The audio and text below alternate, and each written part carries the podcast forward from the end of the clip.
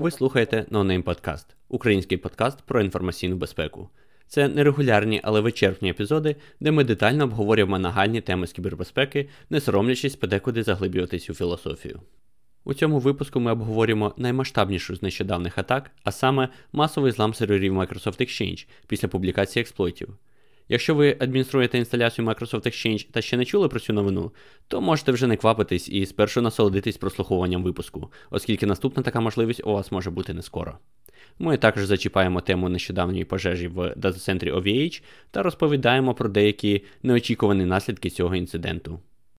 Нагадуємо, що наші щотижневі дайджести про останні події в сфері інформаційної безпеки No Name Update та інтерв'ю з фахівцями серії No Name Special ви можете прослухати на нашому сайті nonamepodcast.org або у вашому улюбленому подкаст-плеєрі. Ми щиро дякуємо нашим патронам за надійну підтримку. Завдяки ним цей проект продовжує розвиватися та не містить реклами. Приємного прослуховування! Що таке Microsoft Exchange? Це поштовий сервер, е, одночасно з МТП і, типу, там якийсь навернутий їхній IMAP, плюс е, ActiveSync для мобільних девайсів, плюс тісна інтеграція з Active Directory. І це в ньому найцікавіше, тому що якщо ти шпекнув Exchange, то шлях до доменного адміна скорочується дуже серйозно. Тобто, у нього є там дуже багато всяких різних прикольних фіч. Е, зокрема, у юзера Exchange, доменного юзера, з яким працює Exchange, є право модифікувати каталог е, Active Directory. Зокрема, для того, щоб Exchange розвернути, нужно трошечки розширити схему Active Directory. Що таке Active Directory, хто не знає, там зовсім такі упориті лінуксоїді чи нормальні люди, яким ці всі айтішні заморочки не потрібні в житті. Е, це такий, зараз я поясню, як для вас, да, спеціально. Це такий великий LDAP-каталог. Я, тільки хотів сказати, мені здається, навіть якщо навіть якщо на Linux люди все рівно з директорі якимось чином все одно треба синхронізуватись, просто там, мабуть, якийсь open ну, Зараз немає таких проблем, там самбу можна ввести в домен, це вже давно не проблема. Проблема потім політики накрутити, але теж робиться через одне місце, але якось там викручується. Ну, в общем, е, прикол в чому? Це такий великий каталог, в якому все є. Так, там все є. Організаційні юніти, які представляють відділи у вашій організації, департаменти і решту організаційних елементів е, юзера, тобто конкретні люди з усіма відомостями про них. В принципі, якщо у вас достатньо просунуті і терплячі HR, то вони можуть використовувати Active Directory як основний каталог для ведення кадрового обліку. Тобто туди можна заводити зразу людей, потім ці люди будуть деплоїтись на різні системи, все це прекрасно інтегрується, чудово працює. Є аутентифікація через Kerberos, є авторизація через LDAP. Звичайно, що це не справжній Kerberos не справжній LDAP, а то що з них зробили в Microsoft, як вони люблять. Але зараз не про це. Зрештою, це великий навернутий корпоративний почтовік. Так от в цьому почтовіку, ви не повірите, є веб-інтерфейс. І він називається Outlook Web Access. А, Що це таке? Це прекрасний веб-додаток на .NET, на ASP, якщо я не помиляюся. І він е, що робить? Він вам вивозить в браузер все, що ви можете робити в Outlook, і, по-моєму, трошечки більше. Що це означає? Що система, де б ви її не розмістили, і навіть якщо вона десь в глухому DMZ, вона має доступ до Active Directory, який, по суті, це ну, це святая святих управління правами доступу у вашій організації, і торчить дуже великим, дуже складним веб-додатком в інтернет. Казалось би, що могло пойти не так? Тобто, з точки зору моделювання загроз, тут поверхня атаки просто колосальна. От просто сідаєш і можеш там вбити декілька місяців лише на документування всіх можливих негараздів, що можуть з цією фігньою трапитися. А, І вони регулярно траплялись. Але зрештою, там, ну як і все в Microsoft, воно там пройшло певну мутацію з кінця 90-х на початок 2000-х, перевалило, якось воно там щось трошки відозмінилося. І до 2010 року ми мали нормальну концепцію. Ну, коротше, 2010 Exchange він вже не був там повним якимось лайном, яке просто отак от вдарив, і воно завалилося. Він же був нормальний софтверний продукт. на той момент вже 5 років в е, Microsoft був із DLC, і він щось вроді як працював. І приблизно тоді ж, у 2010 році, з'явилася у Exchange пачка багів.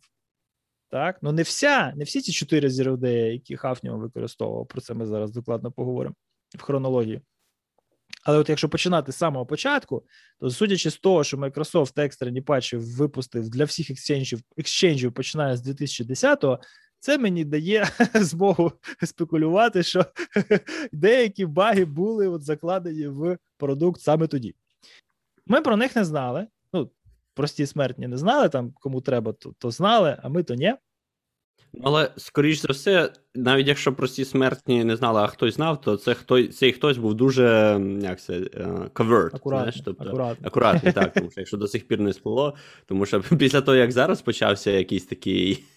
Ну да, за місяць це якось так дуже дуже все це м'ясо, блін, мені не подобається. Коротше, значить, е, що що нам про це все треба зараз сказати? Що е, Exchange працює, е, ті, хто з нього не змігрували в ажурний SaaS, так, є Office 365, зараз називається Microsoft 365.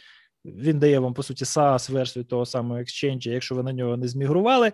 І якщо ви дізналися про Zero Day в Microsoft Exchange тоді, коли Microsoft випустив патчі в екстреному порядку в кінці лютого, так, а не за тиждень до того, коли Microsoft випустив Advisory і воркараунди, так, костилі, якими можна ускладнити експлуатацію цих Day і пошукати в системі ознаки компрометації, то, скоріш за все, вам треба прийняти факт компрометації вашої інфраструктури як даність і розпочати вправи з очищення.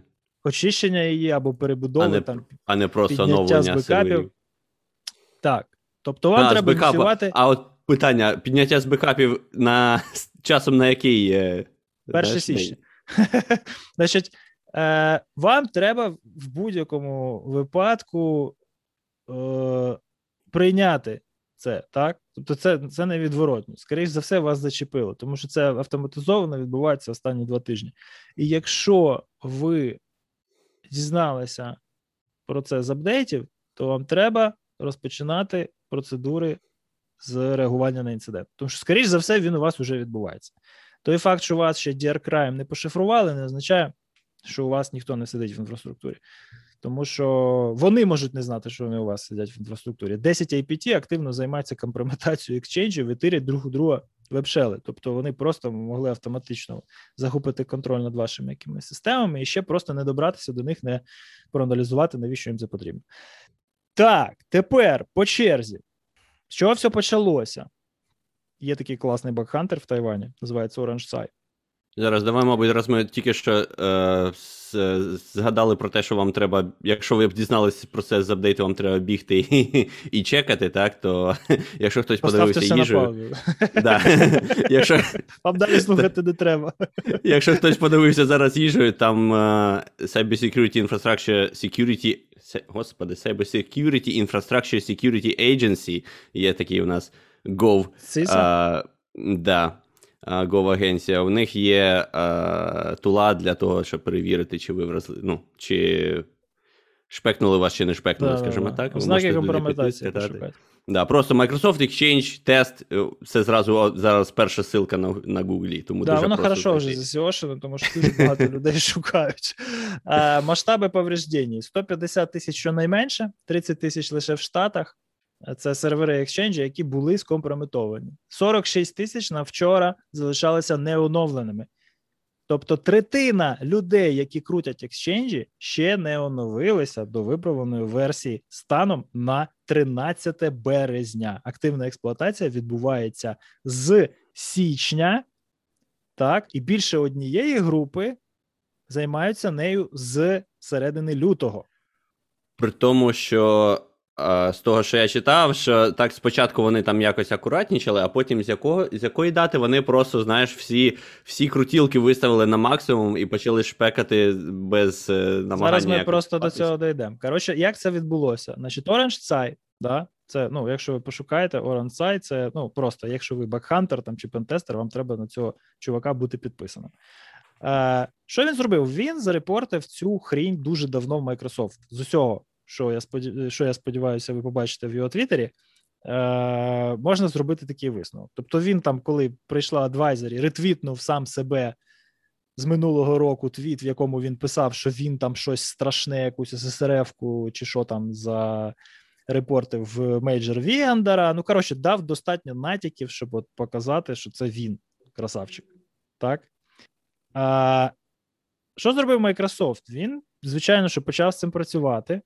Е, Exchange проєкт великий, розгалужений, в ньому багато компонентів. Треба ну, дуже всього багато зібрати докупи. Е, це була Responsible Disclosure, тому там якогось дикого рашу і поспіху не було. Вони почали це все фіксити. Фіксили, фіксили, фіксили, фіксили. А, І як у них заведено, є у них така замечательна програма, називається Microsoft Active Protections Program. Це партнерська програма, в якій Microsoft зібрала 80 security компаній, в основному антивіруси і threat hunting контори, в які вона е, поширює інформацію про Zero Day, що можуть бути експлуатовані в її продуктах, для того, щоб в тому числі в сторонніх продуктах були якісь мітігейшни проти цього всього. Звісно, в свій там Defender і Advanced Threat Protector вони все е, втулюють самостійно, так, але всякі там леві е, антивіруси теж мають залишатися в курсі. І то про що Руслан сказав, да, коли почалася активна експлуатація, перескакуючи наперед, е, і це все стало робитися дуже активно, дуже багатьма агентами загроз, наштовхує нас на підозру, що в якийсь момент хтось із цих учасників цієї програми, МАП, лікнув дані про Day. Тому що весь цей раш, весь цей Gold Rush розпочався значно раніше, ніж виклали Proof of Concept Exploit на GitHub. Так? Е, Що в цьому смішно дуже, мені здається, це кумедний момент. Я зараз по, по трошечки е, спекулюю. 10 компаній з цих 80 знаходяться в Китаї. І Microsoft раніше виключав е, одну з китайських компаній з цієї програми через лік подробиць експлойта на їхньому сайті. Тому зараз триває внутрішнє розслідування. Microsoft розв'язує цей страшний пазл. Звичайно, що у них є чим зайнятися, і крім того, тому ми не знаємо, коли це. До кінця дойде, і ми дізнаємося результати, але я думаю, що дізнаємося. І вони будуть значно цікавіші, ніж себе, що ми зараз можемо собі нафантазувати. А, Так от, Таймлайн наступний. Восени минулого року їм репортять. Е, Наприкінці року вони нарешті готові там щось вже змінювати. В січні вони повідомляють про це все своїм партнерам по програмі МАП. В лютому розпочинається активна експлуатація, яка до кінця лютого набирає таких обертів, що вже всі, кому не лінька, починають це робити. Чому так відбувається? Тому що група Хафню, китайський APT, який першим починає використовувати ці експлойти, після компрометації автоматичної Microsoft Exchange через е, склейку чотирьох вразливостей е, Server-Side Request Forgery, так званий Proxy Lagon, атака зараз. так? Що це що це відбувається? Ви а, змушуєте Exchange сервер звернутися до вашого комп'ютера і представитися своїми кредами туди, де ви це слухаєте. Ви підслуховуєте ці креди, реквізити доступу, і потім можете використовувати десь в іншому місці. Е, Як пасти хеш працює, так? Чи SMB проксі, так далі. Тобто, це це от така досить класична атака, нічого складного немає, такий дуже тупорилий обсек. Далі відбувається експлуатація вразливості небезпечної десеріалізації об'єкта, через яку виконується довільний код вже на бекенді. А потім через е, дві вразливості в месенджинг сервісі Exchange записується необхідний payload на ну, в будь-яке місце на диску. Але в нашому випадку, в випадку Exchange, це WebShell. Вони кладуть на сервер WebShell. Так от, Hafnium з якихось незрозумілих мені причин, відступаючи від всіх традицій китайських APT, вони викладають цей ASP-шний WebShell і не захищають його от взагалі ніяк. Тобто, для того, щоб ним скористатися, треба знати, як він називається. Просто йдете на нього по URL, без логіна, без пароля, отримуєте WebShell на exchange сервері корпорації, яку не ви зламали. І воно лежить. Тому я думаю, що там, звісно, спекуляції навколо ліка з партнерської програми це дуже цікаво. І теорія змов заняття для невтомленого розуму. Але мені здається, що це набагато простіше. Хтось знайшов вебшели, заліз туди, реверснув процедуру експлуатації, звідси отримав дані про Day, які використовувалися. Це все, ну, типу, вже така досить практична вправа. Тут ну, багато вигадувати не треба. Коли це до тебе хтось зробив, тобі це реверснути буде набагато легше. Тим більше, якщо у тебе є декілька прикладів. А, І, зрештою, спочатку почали це робити APT, 10 штук, наскільки ми знаємо, вже активно, щонайменше 10. Ті, ті, що ті, що видно, ті, що не видно, тобто американські і ізраїльські, і голландські, і так далі. Ті, що нормально працюють без шуму, то ті ми навіть не рахуємо. Е, І кіберкримінал. Вже цим цього зараз це все обмежується, знаєш, е, тобто швидкість шпекання екшенджів обмежується пропускною здатністю інтернету у нас. Швидкість шпекання екшенджа така. Да? Нова версія закону Мора для Microsoft Exchange. Кількість компрометованих exchange серверів щогодину збільшується вдвічі. Принаймні минулого тижня так було. Зараз не знаю, може щось змінилось. Ситуація яка? На даний момент масштаби е, втрат наступні. Вже існує автоматичний хробак, який деплоїть ransomware, яка називається DRCry, і вона вже продається as a service. Тобто, це найкоротший цикл експлуатації вразливості в історії інтернету. Якщо для того, щоб з'явився вонакрай, треба, щоб пройшло там, не знаю, три місяці з моменту там е- ліку Shadow Brokers, то до сьо, третє, десяте вийшов апдейт, коли там в березні чи в лютому, і в травні понеслась. Так, то тут просто все відбулося моментально. Тому що вразливості, ще раз повторюю, прості. Там ніякої rocket science нема. Це не спектр якийсь чи, чи ще якась фігня, що там треба просто бути дуже прохаваним чуваком, щоб це все експлуатувати. Це веб-апсек. Так, це можна навчитись. Це дуже класно автоматизується. Щойно ви отримали практичні навички з експлуатації цього всього, це автоматизується дуже легко. І це офігенно скейлиться, тому що це веб-додаток це ова. І він, скоріш за все, десь залінкований, відповідно, закешований в Гуглі, тому чисто дорками там з Гугла і Шодана можна всі напрямки для атаки інвентаризувати і все дуже акуратно і швиденько пошпекати. Ось така сумна історія. Що з цим всім робити, ми, в принципі, проговорили. Да? Тобто, якщо ви дізналися про це з цього епізоду, вам варто було одразу все вимкнути і побігти щось робити. Якщо ви знали про це раніше і дізналися про це з Кабехи, ну тобто апдейта, то було вже запізно. Якщо ви дізналися про це з Advisory і задеплоїли необхідні оці всі воркараунди, то ну, шанси є, але я би на них не сподівався. Я пропоную далі побудувати розмову таким чином. Давай поговоримо про те, ну, взагалі, як це сталося. Чому це сталося, ми не будемо говорити, там цілком конкретні мотиви, як це сталося. А, І потім трошки часу приділимо тому, що можна було зробити, щоб з вами конкретно цього не сталося. Де воно все пішло не так. Бач, виходить е, так, що, по-перше, коли ви плануєте е, так якийсь інцидент респанс, то треба ж. Е, ми навіть не будемо говорити про те, що вам треба вміти дуже швидко апдейтити Вимикать. всі свої продукти. Вимикати, вимикати, я думаю, всі вміють швидко. Але про те, що в момент, коли коли виходить е, подібний адвайзері, так вам треба максимально швидко е, оновлювати там всю необхідну необхідну інфраструктуру, сервери і так далі.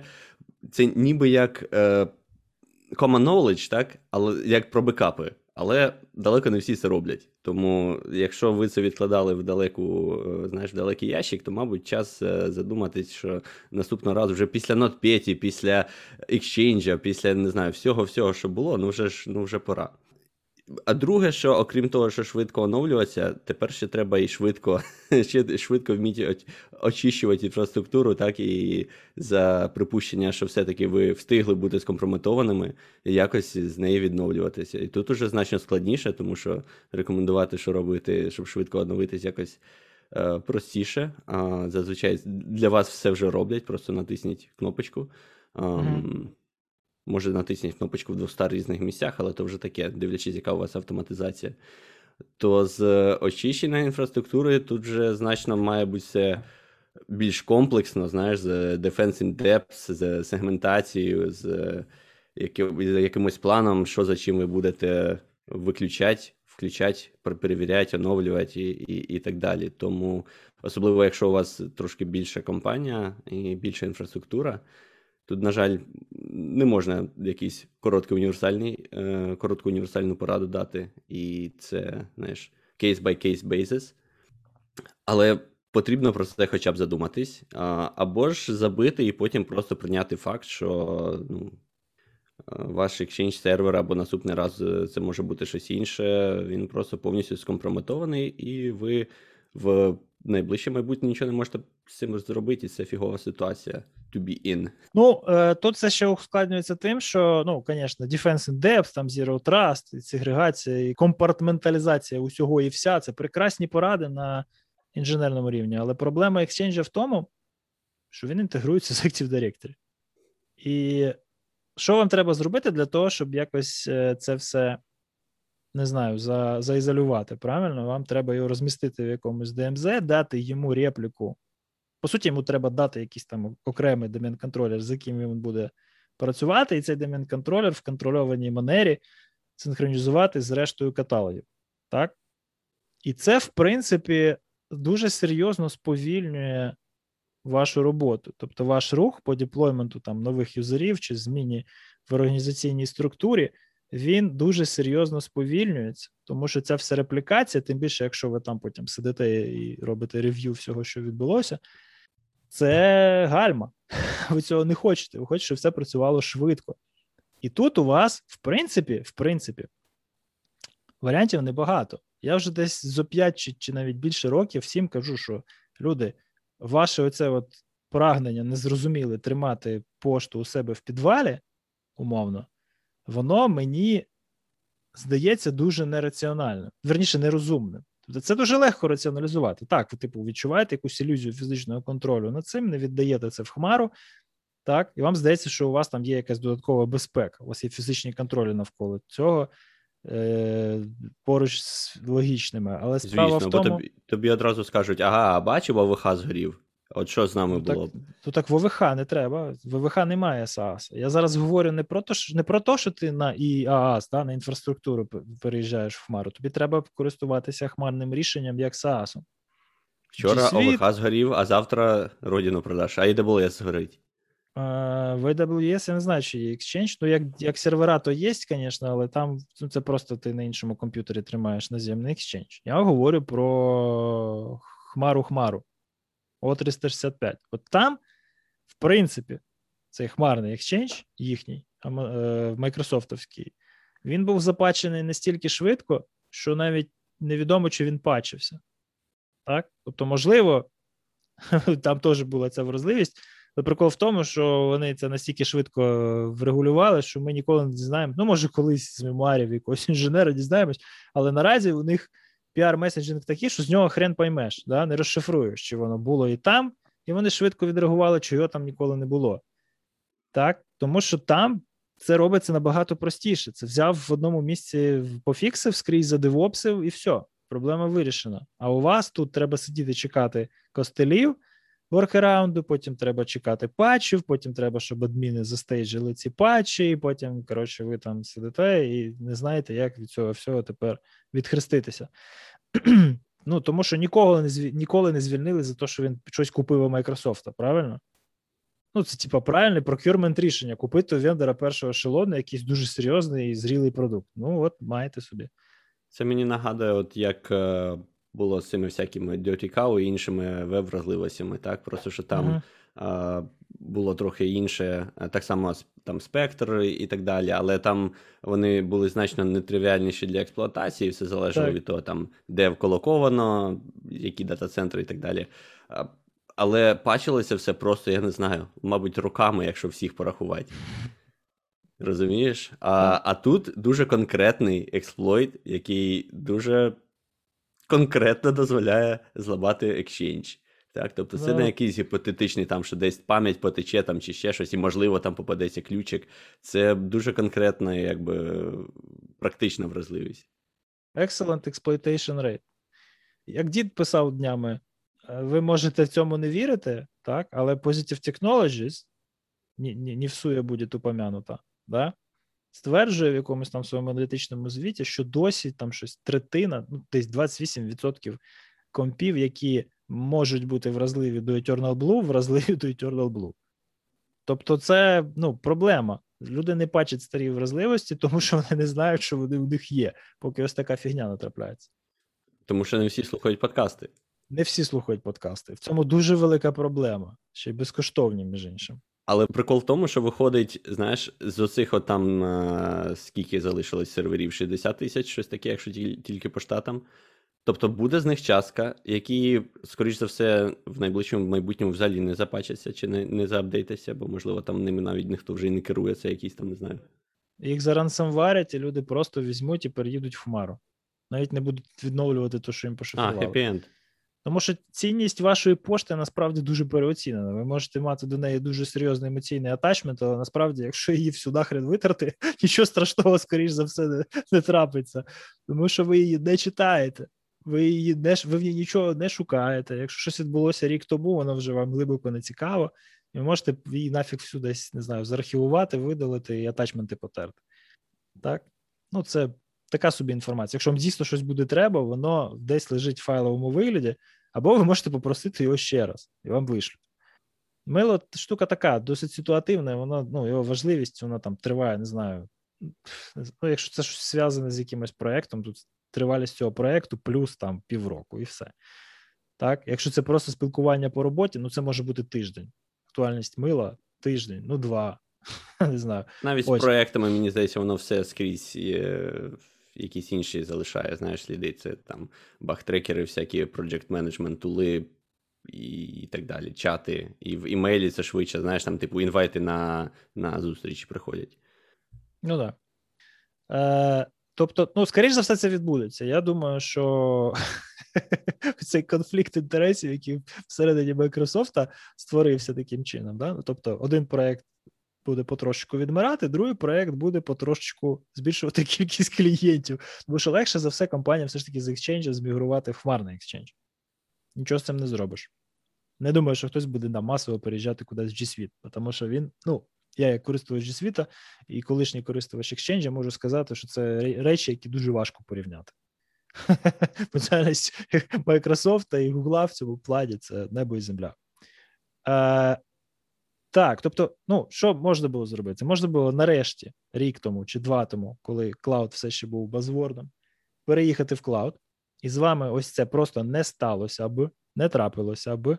Плюс ви би закрили таким чином цілу купу інших кластерів поверхні атаки, тому що вас, по-перше, було б важче фішити, по-друге, вам було б одною галочкою і парою поштових розсилок е- набагато легше, ніж в екшенджі очевидно, можливо запровадити другий фактор всім своїм користувачам. По-третє, ви би просто ну, не палили би коротше, атмосферу, споживаючи енергію на незрозумілий тазік, який треба постійно апгрейдити, він починає тормозити, на ньому якісь бекапи ще треба прикручувати. Коротше, все Плюс... в SaaS і все працює. Плюс затрати операційні так на підтримку цього всього. Можливо, вони б не скоротилися, бо тепер ви платите там за за сервіс, але за рахунок цього операційне обслуговування, яке ви отримуєте, воно значно ну, більш на рівні. Так, воно значно більш так. передбачуване і, і якісне, е, і відповідає там всім е, сучасним best practice ам, скоріш за все. порівняно з тим, що ви могли б зробити це в себе, заплативши якомусь ну, незрозумілому адміну. Тож ваш дата-центр, в якому ви живете, він і SOC compliant на папері, а Microsoft і SOC compliant по факту. І плюс ну, даунтайми цих двох дата-центрів ми порівнювати навіть не станемо. Сергій питає, як же відновлювання аккаунтів через емейл? Та як часто ти відновлюєш аккаунти? Скоріше за все, ти дізнаєшся, якраз, що в тебе ренсомварений твій email exchange, якраз коли тобі доведеться якийсь аккаунт відновити, ну, доведеться звертатися в саппорт і все. А для всіх інших ну, продовжуєш користуватись своїм звичайним логіном і паролем, поки знову ну, якийсь не прийдеться відновити. Це все, звичайно, може створити е, додаткові питання. Тобто, ну, перше, що в голову приходить, а як же ж безпека? Це ми відберемо, віддаємо нашу пошту, незрозуміло кому, навіть якщо це Microsoft. Що я можу сказати? Фактів компрометації імейла, який був на хостингу там Google чи Microsoft, через те, що вони були саме там, я не пам'ятаю. Можливо, хтось там по коліною сидить. Ну, тобто, про Яндекс я таке пам'ятаю, так, що там внутрішні е, супорт-агенти сиділи, коротше, читали чужу пошту. Це факти історичні. Про Microsoft і Google я такого не пам'ятаю. Про Yahoo я таке пам'ятаю. І все, здається, отак, от, щоб десь на виду були якісь факти. Більше я не пригадую. Але тут один момент є: якщо ви використовуєте пошту для чогось дійсно секретного, то вам треба це. Перестати робити, тому що пошта не не призначена для секретності, не задумувала для секретності. А друге, це те, що залежить від того, наскільки глибоко купнути. Так само сервери, на яких у вас цей поштовик крутиться, а там китайські закладки на хардварному рівні. Ви ж супермікро купили собі, бо дешевше. Ну да. ну тобто, тут все дуже дуже складно. Якщо ви думаєте про це на цих рівнях, то ну ви думаєте про це неправильно. Безпеку треба будувати поверх цього всього, а не вбудовувати в СМТП і МАП, тому що ну ці РФЦ вони без безпеки в голові створювалися. Там SSL якийсь на канальному рівні накручувався, але все, що у нас було про безпеку мила, це PGP, і ми його похоронили з пафосом, і напевно, що ніколи до цього не повернемося. Для секретних комунікацій є інші кращі способи.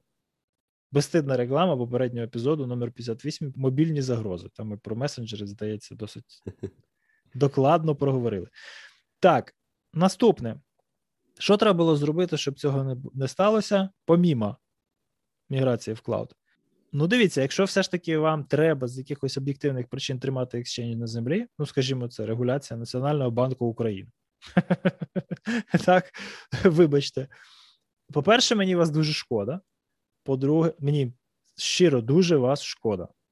По-друге, треба думати про defense in depth. Так, треба думати про те, як ви це ізолюєте. Треба думати, як ви е, організуєте систему раннього реагування на це все. Експлуатація веб-вразливостей це, в принципі, штука, яку можна вчасно задетектити і попередити. Тобто, якщо перед вашим OVA, перед вашим екшенджем стояв якийсь внятний фаєрвол, Web Application Firewall мається на увазі, цілком можливо, що він це зупинив. Що пейлоуди для SSRF атак, по ідеї, вони розпізнаються досить легко.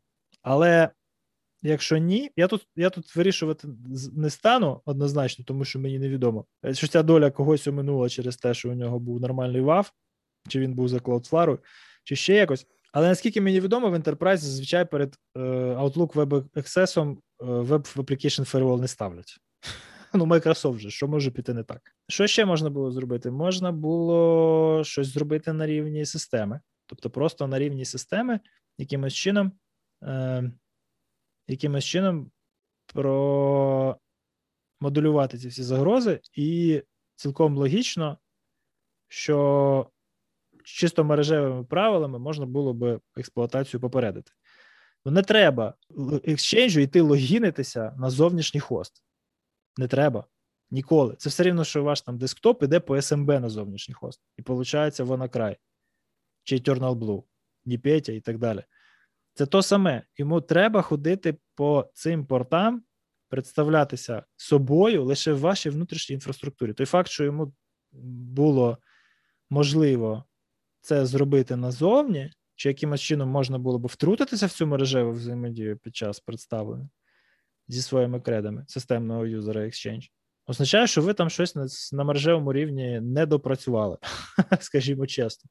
Е, для експлуатації цього всього треба, щоб е, там хоча б три з чотирьох оцих вразливостей були присутніми. Якщо вам вдалося закрити або з СРФ е, через порт, або там запис на на, фа, на диск, то якби весь цей експлойт трошки накривається, правильно? Ну, це нормальний атак кілчейн, якщо його представити, то в принципі твоя думка логічна, але справа в тому, що всі ці чотири вразливості були присутні, поки вони не були виправлені. Тому що такий був стан речей.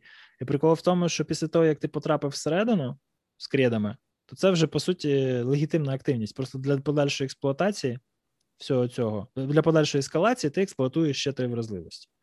Так? Щоб отримати креди і представитися Exchange ем, тобі треба використати лише SSRF-ку.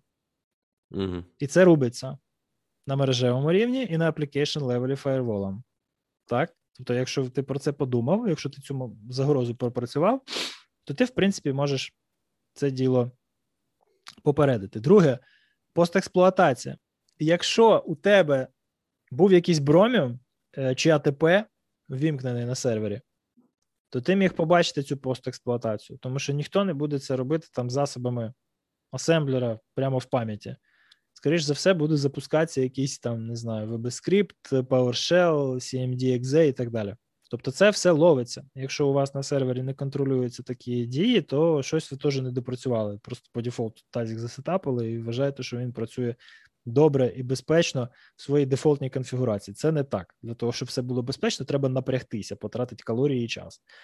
І третє, це на мережевому рівні, як можна було це все вчасно попередити. Якщо у вас хоч якийсь мінімальний ханіпод стоїть, то це вже добре. Якщо у вас, не дай Боже, був там якийсь кеннері, який коштує просто просто ненормальні гроші, там два юніта коштують 5 тисяч доларів на рік, і їх ставлять якраз для того, щоб такі атаки вчасно виявляти. І, скоріш за все, ну, Харун Мір там не кричить про це на весь Твіттер, але я впевнений, що, скоріш за все, люди, у яких в сегменті з екшенджем стояли кеннері, дізналися про це першими. Ну, другими, після супорта Things, який їм про це написав смс-ку в третій годині ночі. Так, тому ну, у вас було багато багато способів відреагувати на це раніше, подумати про це заздалегідь і щось з цим всім зробити.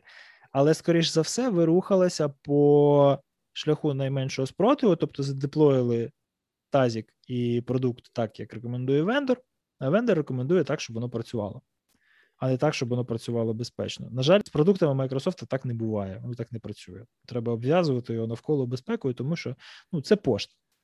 Я от хотів сказати, що це make sense з точки зору, якщо той, хтось робить безпосередньо людина з відділу безпеки, е, так і в нього мета, так би мовити, задеплоїти безпечно. А якщо це, якщо немає окремого відділу безпеки, або він там якось не не, не дуже добре aligned, то в тебе просто навіть мотивації немає цього робити. Тобі треба, щоб працювало як можна швидше, а потім робити щось інше. А то, що ти тут граєшся, все налаштовуєш щось непонятно, що там там ваф налаштовуєш, що це змінить? Що ми зможемо щось інше зробити? Ні, не зможемо. Що ти тоді це робиш? Це негативно впливає на твої OKR. Не знаю, можливо, в Європі якось менше е, на це звертають увагу, але по американським компаніям я бачу, що оця трохи така одержимість метриками вона ускладнює нормальну роботу безпеки. Я розумію, що це якби взагалі глобальна проблема для безпеки, так, visibility, але от вона тут особливо якось, мені здається, сується в сторону через ці нюанси.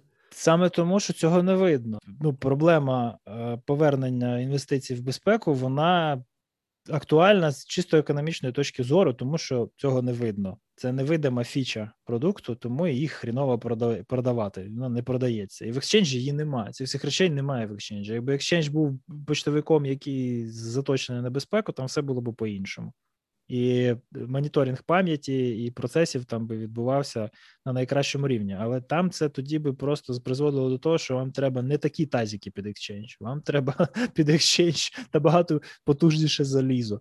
Так. Тому це все йде в балансі. На жаль, цей баланс не на баланс не на вашу користь. І то, що такі масові інциденти відбуваються, з одного боку, це дуже сумно, з другого боку, для індустрії загалом це дуже дуже класно. Це офігеть як кльово, тому що на цьому фоні раз там на 3-4 роки всі абсолютно в ентерпрайзі дізнаються так, потроху, що безпека важлива, і треба в неї трошечки інвестувати. А якщо цього не зробити, то буде срака. І ось як вона виглядає. От вона впритул присунулася до тебе, і тепер ти її бачиш. Бо в противному випадку десь там маленька цятка на горизонті, вона тебе не цікавить. І потрібно, щоб вона періодично просовувалася, тому що вже ж не перший раз, знаєш, такі якісь глобальні штуки відбуваються, і якийсь час народ там е, милить собі незручні місця там і так далі, і кричить, переживає, панікує, а потім воно все якось саме собою потрошку заспокоюється. Ну, ніхто ж не вмер, і... знаєш. Ну. Да, Десенситизація така відбувається, і все заспокоїться знову, повертається в освоясі, як то кажуть. Потім знов має щось статись, щоб знов всі всі, всі місця намилили і почали щось робити. Як скрізь, як моральний прогрес, як е, як етичні перетворення, як соціальні зрушення. Все це має якісь там пікові ситуації, в яких всі на це звертають увагу і розуміють, ну да, тепер очевидно, що треба жити по-новому. Треба там жінкам дати право голосувати, там е, чорних звільнити від рабства, а не знаю, там євреїв випустити з Єгипта. Ну тобто, тут, типу, нічого не міняється останні багато тисяч років, і в безпеці в кібернетичній ніяких виключень не буде. Але повертаючись до проблематики, да? тобто, от є у тебе тазік, на тазіку є щось цінне, ну, цінність цього досить сумнівна в багатьох випадках, е, але воно щось є.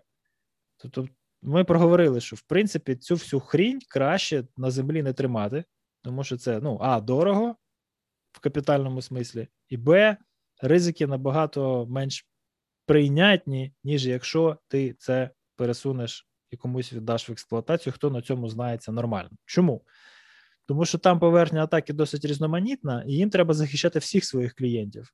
І робити це досить швидко. Таким чином, вони в будь-якому випадку апріорі будуть набагато більш підготовленими до цих загроз. І вони будуть захищати тебе так, як всіх своїх клієнтів в середньому, і це значно вище, ніж ти сам зможеш себе захистити. І O365, і Google вони працюють з такими речами, як от нам дуже просунутий фішинг е, APT. Так? Тобто вони по дефолту зараз всім своїм клієнтам надають це як сервіс. Якщо тебе хтось намагається зафішити, і вони навіть ще не знають, хто, вони ти попередять, що в твій бік іде якась там атака, що спонсорується супердержавою. Так, ну це, типу, такий невеличкий переріст якості, який ти собі ніколи не зможеш дозволити. Плюс всякі хроми, Safari, Edge і так далі, браузери.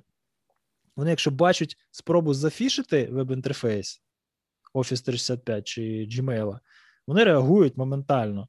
Тобто, другий захід на цей інтерфейс в такому ж браузері, в іншому місці в інтернеті, буде супроводжуватися великою червоною картинкою. Так, це фішинговий сайт, ти далі не йди. Тому що працює така штука, як safe browsing, яка, по суті, централізує це все і виявляє спроби фішити юзерів дуже-дуже ефективно.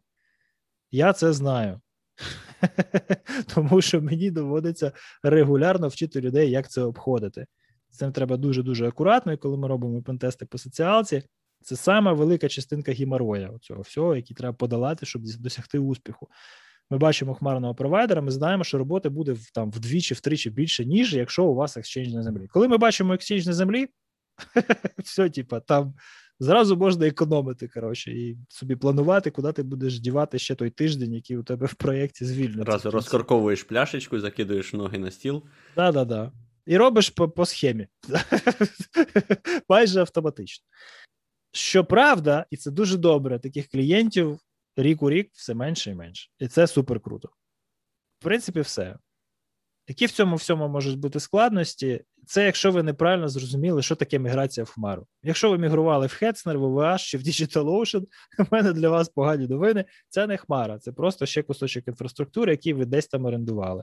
Це віртуальна машина, яка крутиться на чужому комп'ютері. От і все. Я кажу про хмару як SaaS. Мається на увазі сервіси, так. Да. Власне, все, навірно, що я хотів сказати по цьому поводу.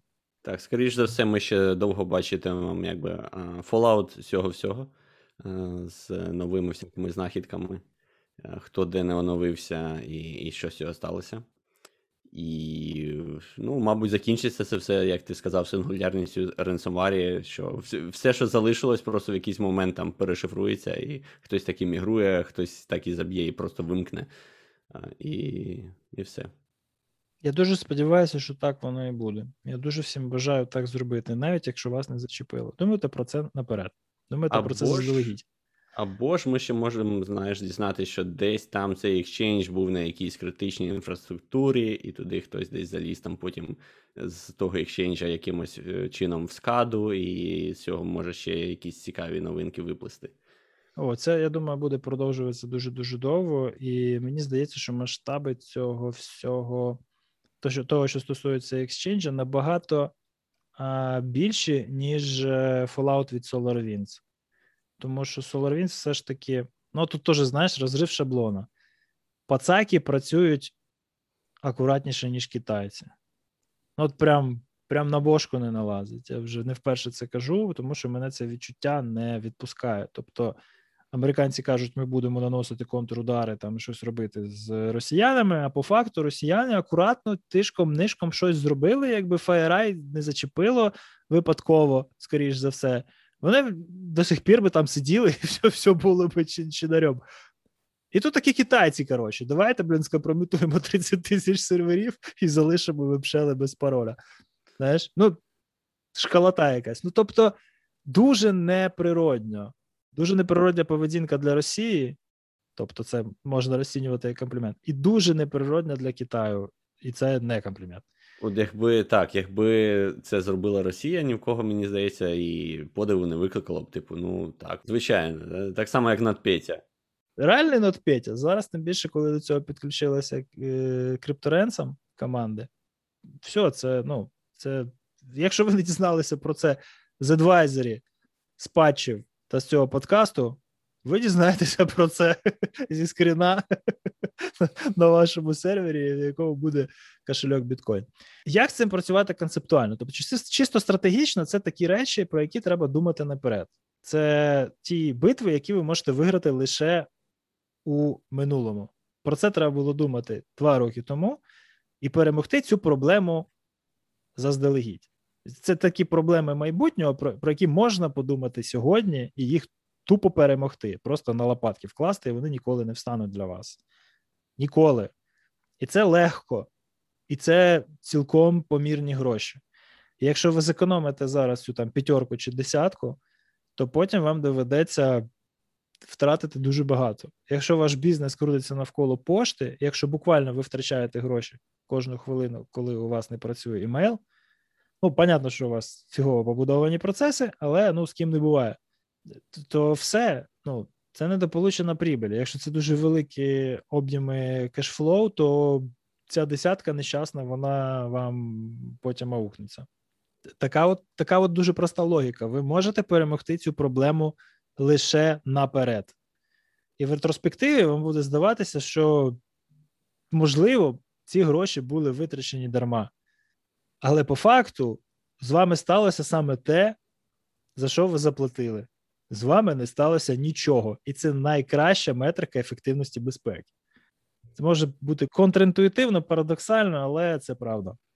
Мене ще враховуючи, що тут е, один з аспектів розливості так, цього екшенджу, що він там може, ну, ти до нього можеш е, на порт під'єднатись, відповідно, через через мережу, і хоча б не мав би. По ідеї.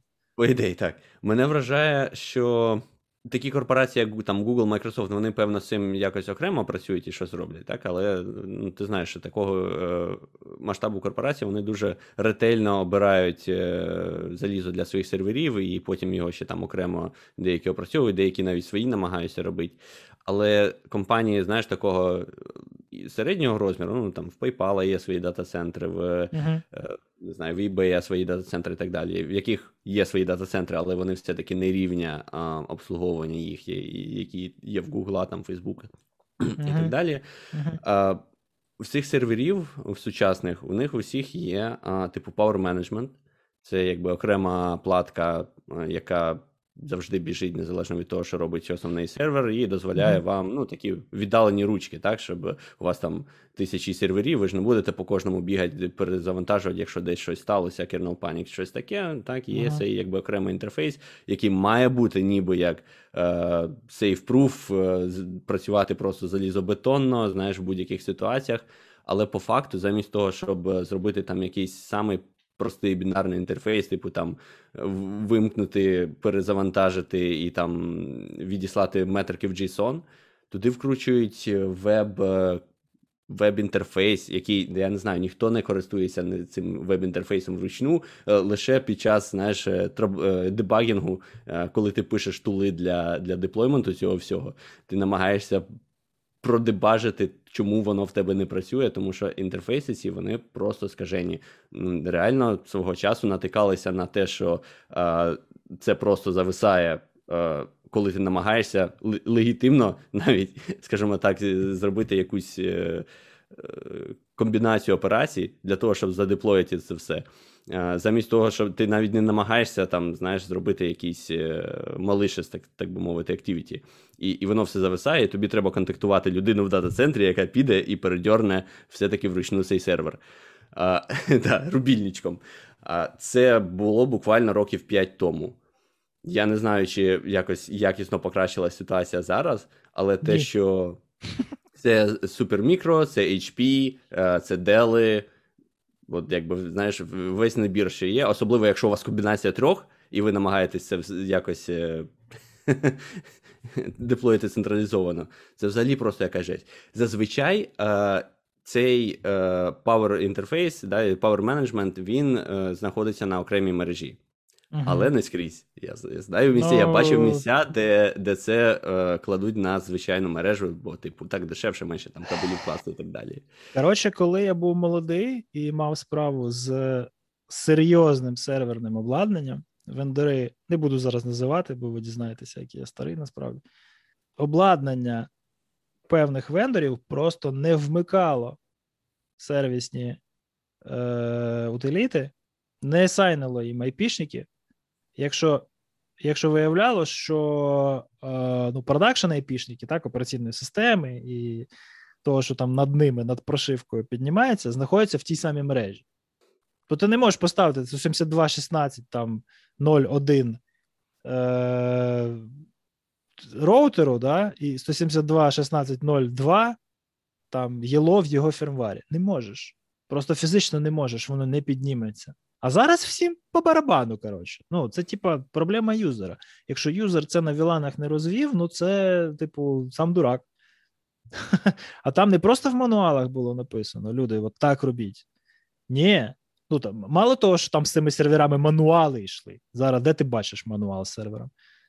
Зараз там, ну, може, тобі якийсь компакт-диск з ним дадуть, щоб щось засетапити. А там йшла книжка, і треба було сісти, відкрити, помедитувати на неї. коротше, І тоді до тебе приходило там якесь знання. І ось ці концепції вони вкладалися в інженерів на цьому рівні. Приходив вендор і казав, роби так.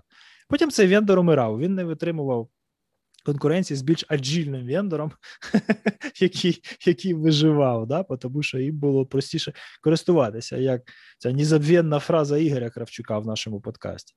В Microsoft як ти? Next, next, next, next, I agree, і ти в сраці. Ну, тобто, все, що тобі треба знати про стратегію безпеки продуктів Microsoft. І ну, така реальність, що з цим поробиш.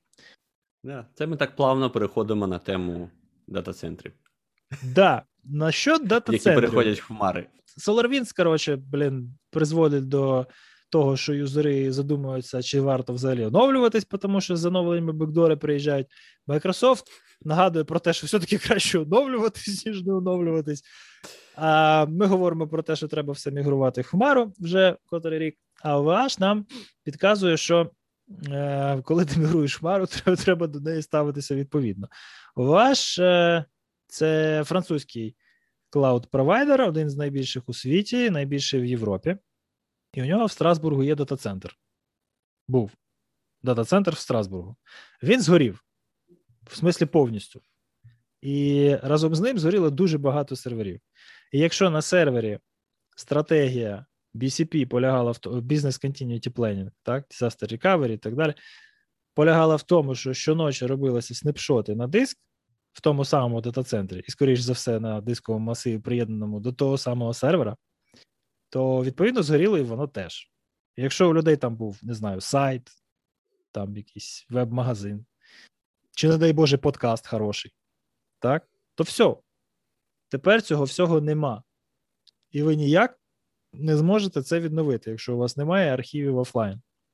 Де це може вилізти вам боком? Якщо ви не можете собі дозволити серйозного multi-regional клауда, типу AWS чи, чи GCP, чи Ажура на крайняк, і не можете налаштувати там присутність в декількох регіонах, ну хоча б в декількох локаціях в одному тому самому регіоні.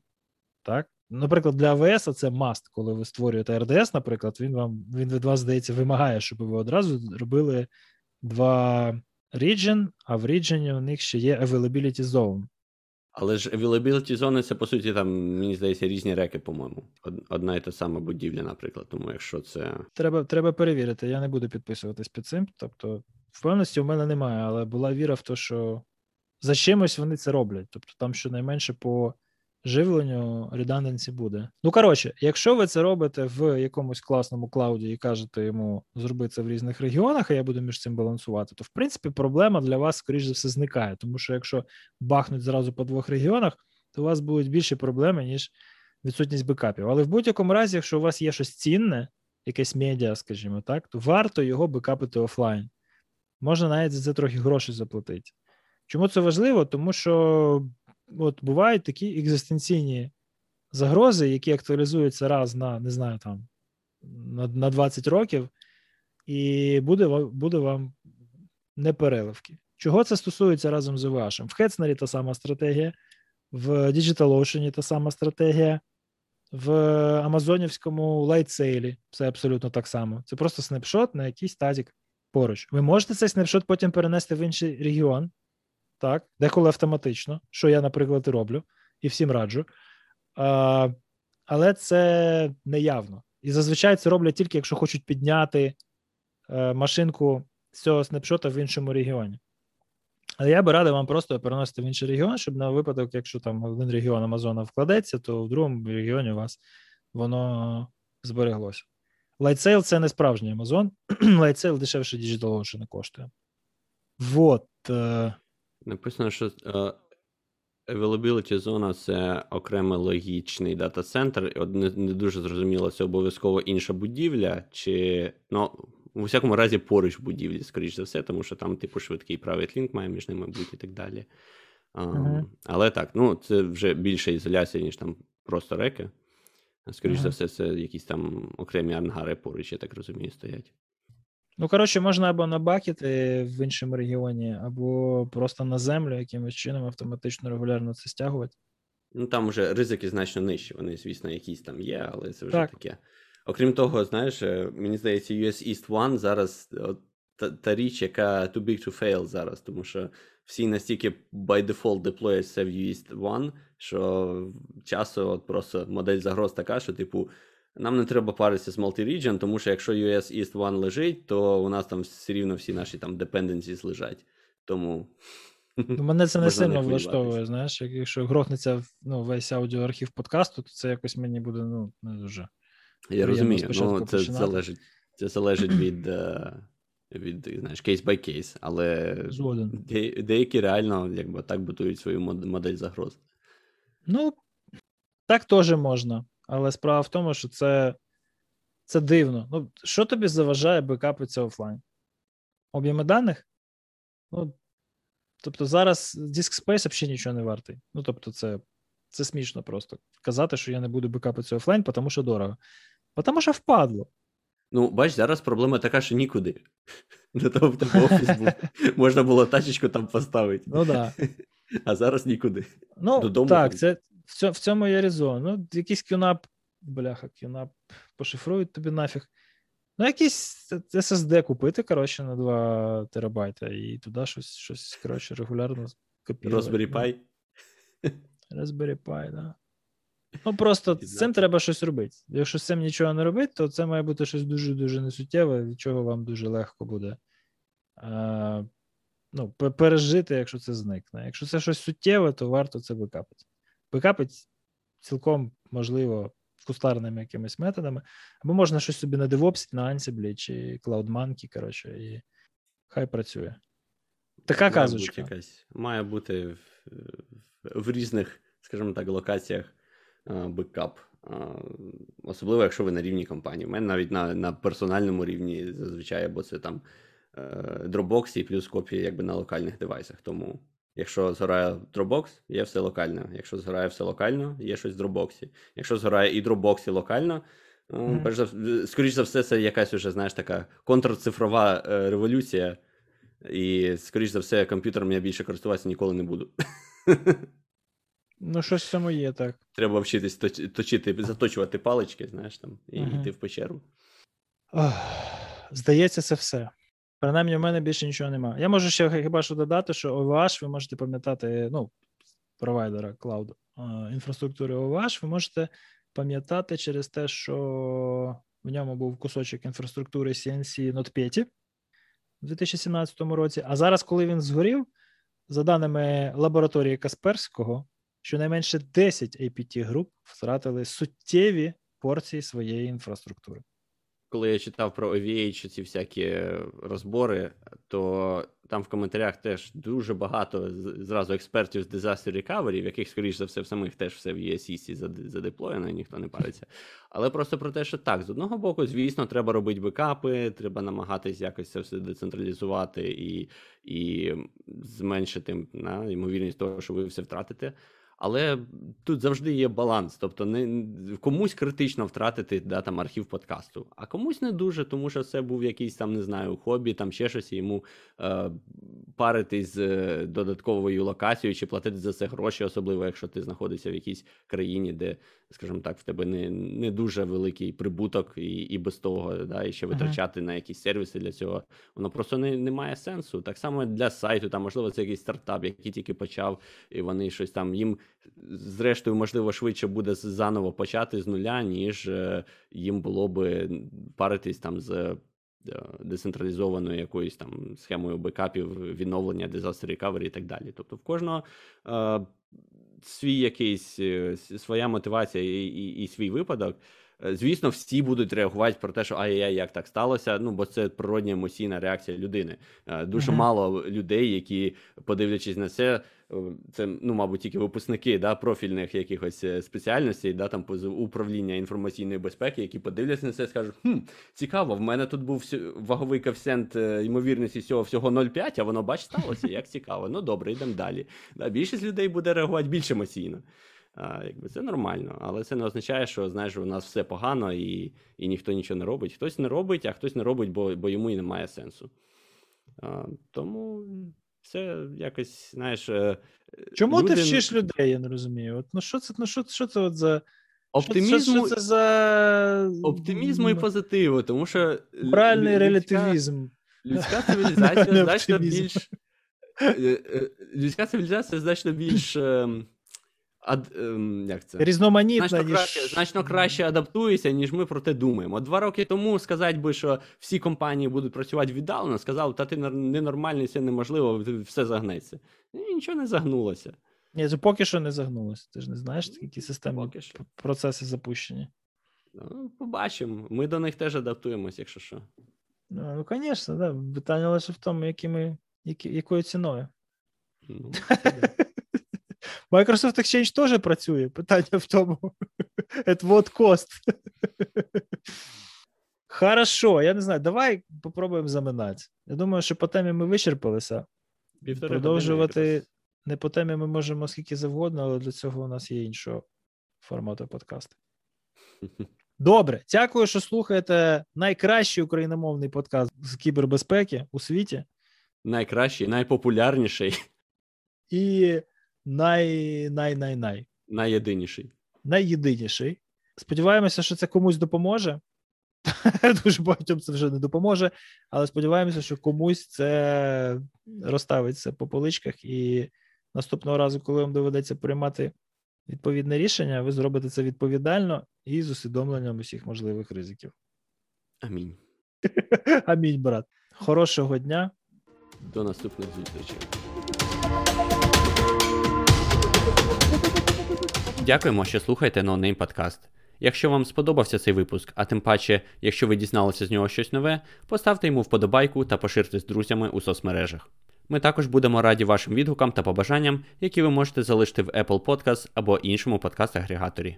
Ми безмежно вдячні нашим патронам, котрі є живим доказом того, що фаховий україномовний контент з інформаційної безпеки є актуальним. Патрони нашого проєкту отримують усі випуски на декілька днів раніше, отримують повний транскрипт щотижневих дайджестів No Name Update електронною поштою, мають змогу прослухати запис нових епізодів наживо і навіть взяти у них участь, а також отримують доступ до нашого закритого каналу в Дискорді і до нашого клубу в Clubhouse. Якщо вам потрібен інвайт в Clubhouse, дайте про це знати в Discord каналі і ми щось придумаємо. Стати нашим патроном може кожен на сайті patreon.com. Плани починаються від 1 долара на місяць або 10 доларів на рік. Над цим випуском працювали аудіоредактор Костянтин Жданов, ведучі Володимир Стиран та Руслан Кіянчук. До наступного разу і залишайтесь в безпеці.